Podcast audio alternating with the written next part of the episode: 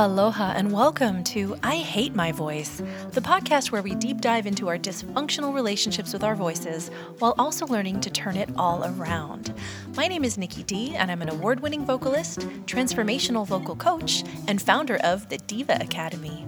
I have just one mission with this podcast to inspire and empower you to actually fall in love with your voice. Back to life, back to reality. Ooh, taking it back, back, back with that one. And speaking of back, I'm back. That's right, it's me, Nikki Dee, and this is episode five of I Hate My Voice.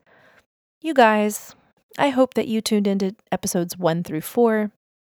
If not, please go back and do that when you get a chance because I have a sort of narrative that I'm creating here, so I'd love for you to listen to them in order.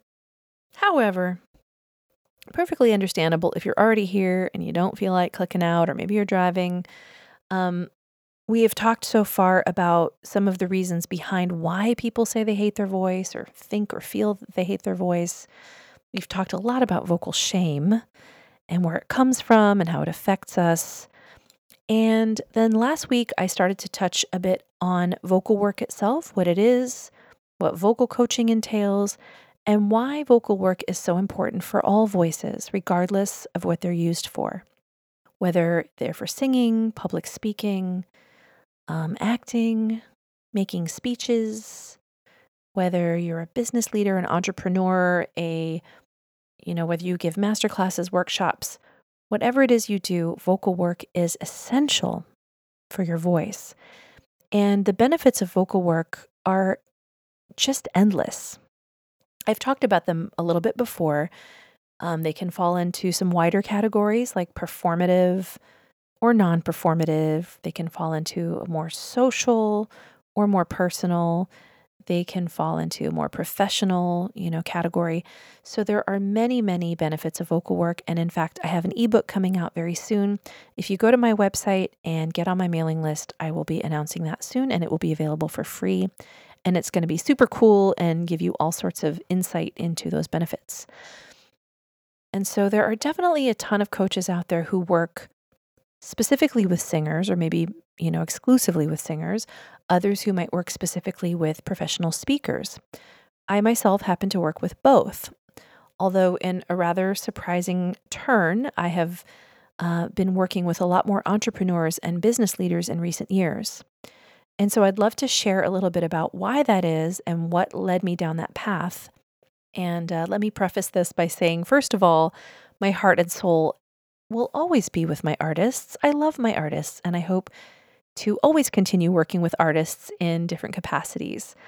Um, I love working with my stage performers, my actors, my choral singers, recording artists, my theater kids, all of the above.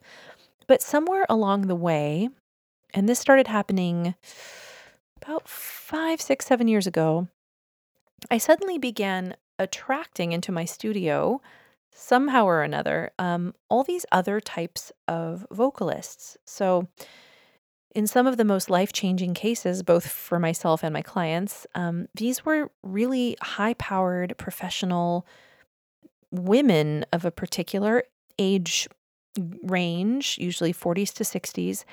And there were a few that really stood out to me. And so I want to share their stories with you really briefly. Um, these were women who really loved singing at some point in their lives. They'd all been professional or semi professional singers. And they all came to me with really compelling life stories and really unique and specific vocal goals. Their goals were much less performance based than I was used to. Like they didn't have an urgent audition coming up, for example, or the goals themselves weren't even necessarily based around performance at all. So um, generally when I create a vocal plan for a for a new client, I start out with you know evaluating their voice and figuring out their their voice type and see where they might have some blockages in their voice. And so there's usually a certain sense of urgency when I'm creating those plans. Um, but in these cases, it was just a little bit different. And so I want to share three of these uh, women's stories with you really briefly, just to kind of give you an idea of why I started to make the transition from working with just, you know, um, professional singers. So, as an example, I'm going to start with my girl, Julie. Julie was a super busy physician and um, probably, I think, in her early 50s when we started working together. She'd been recommended. So, she's a word of mouth client um, that started with me several years ago. She had two teenage sons at the time, and she really just wanted to sing again. It had been a long time. She just wanted to do it for fun, for enjoyment, and for stress relief because her job was super stressful. And what actually inspired her to seek out a vocal coach was that her son's high school choir was getting ready. Um, the choir was getting ready to go sing at Carnegie Hall, and she was going to chaperone the trip. So, this reminded Julie of how much she once loved to sing back in her choir days in high school and college. And of course, this was before med school and starting her family. But despite all the things that put her voice on the back burner over the last few decades, she just could never forget the complete and unabashed joy that singing once gave her. And she was reminded of it by, you know, attending choral practices of her son's school and getting ready to go on this trip with the school choir. So even though her hectic schedule, her career, her family life did not permit her to even really think about any performance goals at that time. She couldn't really pursue, you know, joining a choir or auditioning for a musical because of her schedule. Uh, despite that, we were able to arrange her weekly vocal coaching to fit into her timeline. And then she just got to develop and strengthen her singing voice again. Even if it was just for an hour a week, she was really happy to just work on vocal technique and belt out these quite challenging torch songs that she'd pick, and just to do it to her heart's delight during our time together. But then, as a sort of surprising added benefit, she started telling me about how much she had grown in confidence at work.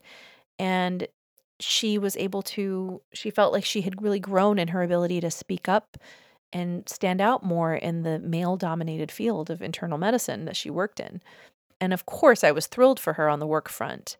And then on the singing front, as she grew in confidence, she started to request that we expand her repertoire to include, you know, even sort of saucier and more challenging vocal pieces that gave an even bigger bounce to her step, so to speak. And I just loved her energy. She was so positive and happy, just revisiting this love, this old love of hers without any real aims toward performance. And I just found that really refreshing. She was the first client I had had in a long time who wasn't like actively preparing for a performance or an audition or something along those lines.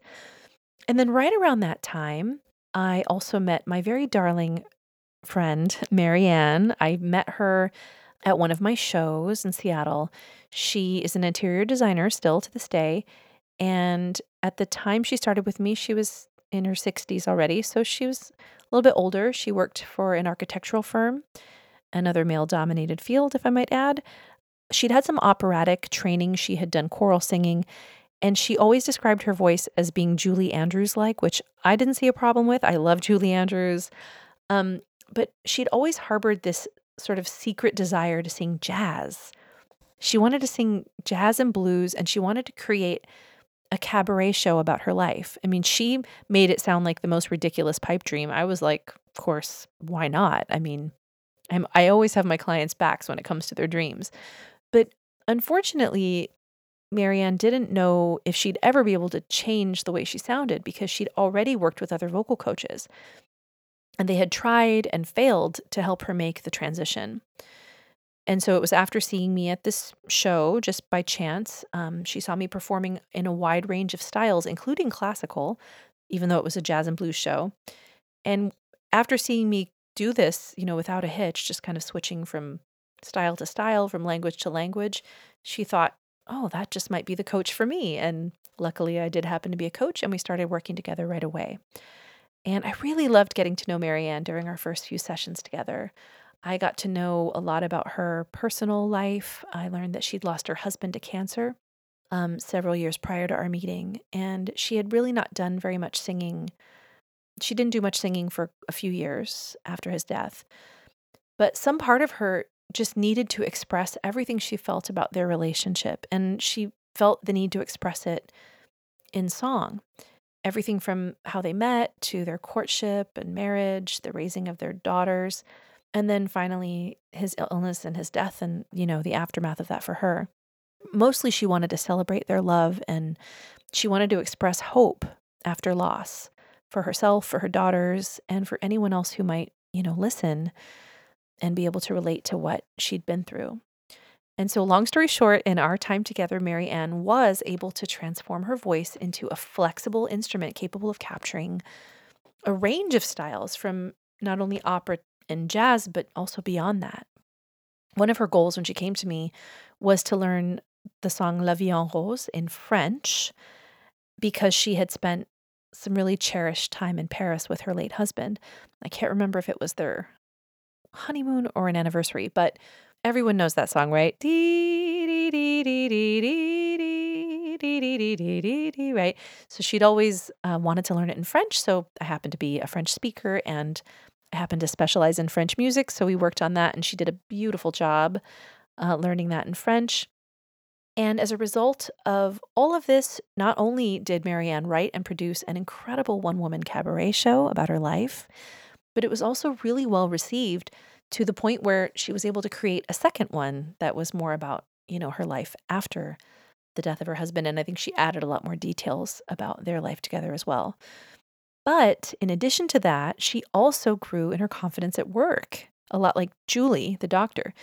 Um, she was able to speak up for herself more. She was able to stand out more in an environment which, in Marianne's case, was not only male dominated, right? The architectural world, the firm she worked at was mostly men. It was also an environment where she'd been harboring some insecurity around her age, um, being significantly older than most of her coworkers. Um, and of course, she knew that it was probably just in her mind, but we do live in a certain kind of society with certain kinds of values and judgments. And so, totally natural she'd feel that way. However, her confidence grew so much, to, it was to the point where she actually executed this really cool thing. She did an impromptu opera performance of O mio babbino caro at this lavish work event uh, that her firm had thrown. They had done um, some really cool pro bono work restoring an ancient hillside town in Italy. I got to attend the event. It was amazing. Um, O mio babbino caro is that you've heard it in pasta commercials. It's um, dee dee dee dee dee dee dee dee dee dee right. I have to be really careful with this condenser mic. But what was so cool was that no one at the architecture firm she'd worked at for like a decade, I think, at that point, or 15 years, no one even knew she sang, much less opera, much less in Italian. So I was a very proud coach that day. It was so cool to watch her do her thing. Everyone was blown away, and it added something so special to the event. So that was super cool. We're still in touch. She's still doing her thing. And I just have one more example. I put Julie's and Marianne's side by side because of the similarities with work, and I thought those were really interesting. They were they were goals that previous students of mine hadn't expressed quite as much. And then around this same time, I had another student, another client. She was a financial advisor. She's in her 40s. And I'd first known her as a fan of my music. So um, Angela and I met at one of my Seattle concerts, like some one off concert I did. She happened to be there. And then she became just a super supportive, you know, cheerleader of, of my band at the time. And she actually attended several shows before one night we had a drink after one of my shows, and she finally sort of confessed that she used to be a professional singer. She'd been really shy about it, and she had sung lead for several bands um, back in her 20s. And she, you know, kept telling me that, wow, you know, watching you perform, it's like relit this fire in me that I thought had burned out long ago. So I was like, hey, you know, if there's anything I can do to help, let me know. Because she'd already studied voice for many years, like two decades prior. And all she could remember was the pain and frustration of not being able to overcome certain vocal obstacles. And this, unfortunately, is something I've heard a lot over the years. And I don't want to get too technical yet, but basically, Angela wasn't able to smoothly transition between her lower and higher vocal registers. Again, I don't want to get too technical, but this is known as um, sort of bridging or mixing. And I will definitely be explaining these better in future episodes. It is such a common vocal struggle, by the way. It's one of the most common, in fact, and it's one that unfortunately, in my at least in my experience and what I hear from clients, many vocal coaches don't even seem to know how to fix. And so for Angela, despite her years of vocal lessons, this obstacle resulted for her in a lot of vocal strain and discomfort and even some vocal damage. And that caused her to not only pursue singing as a career, but to experience a real block, a real mental block around her voice. And she went years without doing much singing at all. And the main reason I bring up Angela's story is that during her, this was a, a quite a an eye-opening experience for me. But during her very first session with me, so she finally was like, "Yes, I'm ready to give it a try. I really like the way you sing. So like you, you could be a great coach for me." So during her first session, she was able to experience her true mixed voice in a fully controlled and intentional way in a safe environment for the first time in her life. So after I did a thorough evaluation of her range and her vocal type, I walked her through some highly tailored exercises and some bridging technique, along with thorough explanations, you know, simple step by step explanations. And I just, you know, I kind of did my magic and I diagnosed and figured out what she needed. And I'm not exaggerating when I say that, I don't know, 10 or 15 minutes before the end of our session, this incredibly like polished and professional woman in a gorgeous business suit, she had just come from work. Again, she's a financial advisor, really professional. She literally burst into tears in my vocal studio. And I remember her asking, Why did no one ever explain it to me this way before? And then she said, I could have gone so far with my voice if I'd only known you back then. And it just broke my heart. And it just, it gave me an even stronger sort of resolve to help more people. So these are the stories along with many, many, many others like them, that are the reason that I have such a heart for teaching not only singers who already, you know, sing, have been singing, but also executives and leaders and professionals from all walks of life. I think the amount of vocal confidence, the the, the boost in, you know, confidence and empowerment that I've seen in them through vocal work and through the guidance of a knowledgeable and understanding coach I've just seen them step up their game in work and in life. And I just think really it's because of vocal work. I, I firmly, firmly believe that. It's the effects of their vocal work, it's the benefits of their vocal work. I've seen, you know, certain fears and insecurities disappear, like Marianne's with her age, or, you know, Julie working around mostly men, or, you know, um, Angela with all of her basically trauma from the pain and discomfort of not being able to manage um, physical blocks in her voice then created a mental block and a trauma for her. So, you know, for a lot of people, the fear and insecurity that they feel is around just how terrible they thought their voice sounded before working with me or their obsession with what other people thought of their voice. Because remember, if you've listened to the other episodes, I've said this many times before the way you feel about your voice the way you think about it, the way you speak about it, is a direct reflection of how you feel about yourself. Right? So if you think others are judging you negatively based on how your voice sounds, then you could probably use a huge dose of vocal confidence and empowerment in your life right now, right? So next week I want to talk a little bit I'm this is running a bit long. So I'd like to talk next week a little bit about the three-part framework that I use to keep my clients' vocal work and their sessions really focused and efficient, right? These are three principal elements of vocal work. And I teach them separately at first, but once each of these elements is learned and understood better, then they become really interwoven. And together they create my complete vocal method, which I call the Deeva method, with two E's, of course. And so next week, I'll explain how, out of those three elements of vocal work, only one of them is slightly different between singers and speakers. So I'll touch on all three of them next week and I'll explain a little bit about the difference between coaching singers and speakers. I'll show why the vast majority of what I teach is exactly the same between the two. And I'll also highlight some of the tremendous advantages to working with a coach who's experienced with singers, even if you yourself only use your voice for speaking and don't even have an interest in singing. Although I think I can change your mind. Anyway, thank you so very, very much for joining me today, for listening to my clients' stories. It was so lovely to revisit them myself and, you know, just be reminded of how much I love what I do, which is essentially helping others to reach their full vocal potential and to sort of rediscover the joy that they once found in their own voices. So until next time, you guys, thank you so much for tuning in, and I will talk to you soon. Bye bye. Mahalo for tuning in, and I hope you'll join me again soon for another episode of I Hate My Voice. To learn more about my online vocal programs, visit my website at deeva.academy. That's D E E V A dot academy. You can also find me on social media with the hashtag at Deeva Music. And don't forget, that's Deeva with two E's. My name is Nikki Dee. Thanks again for listening, and I'll talk to you soon. Aloha!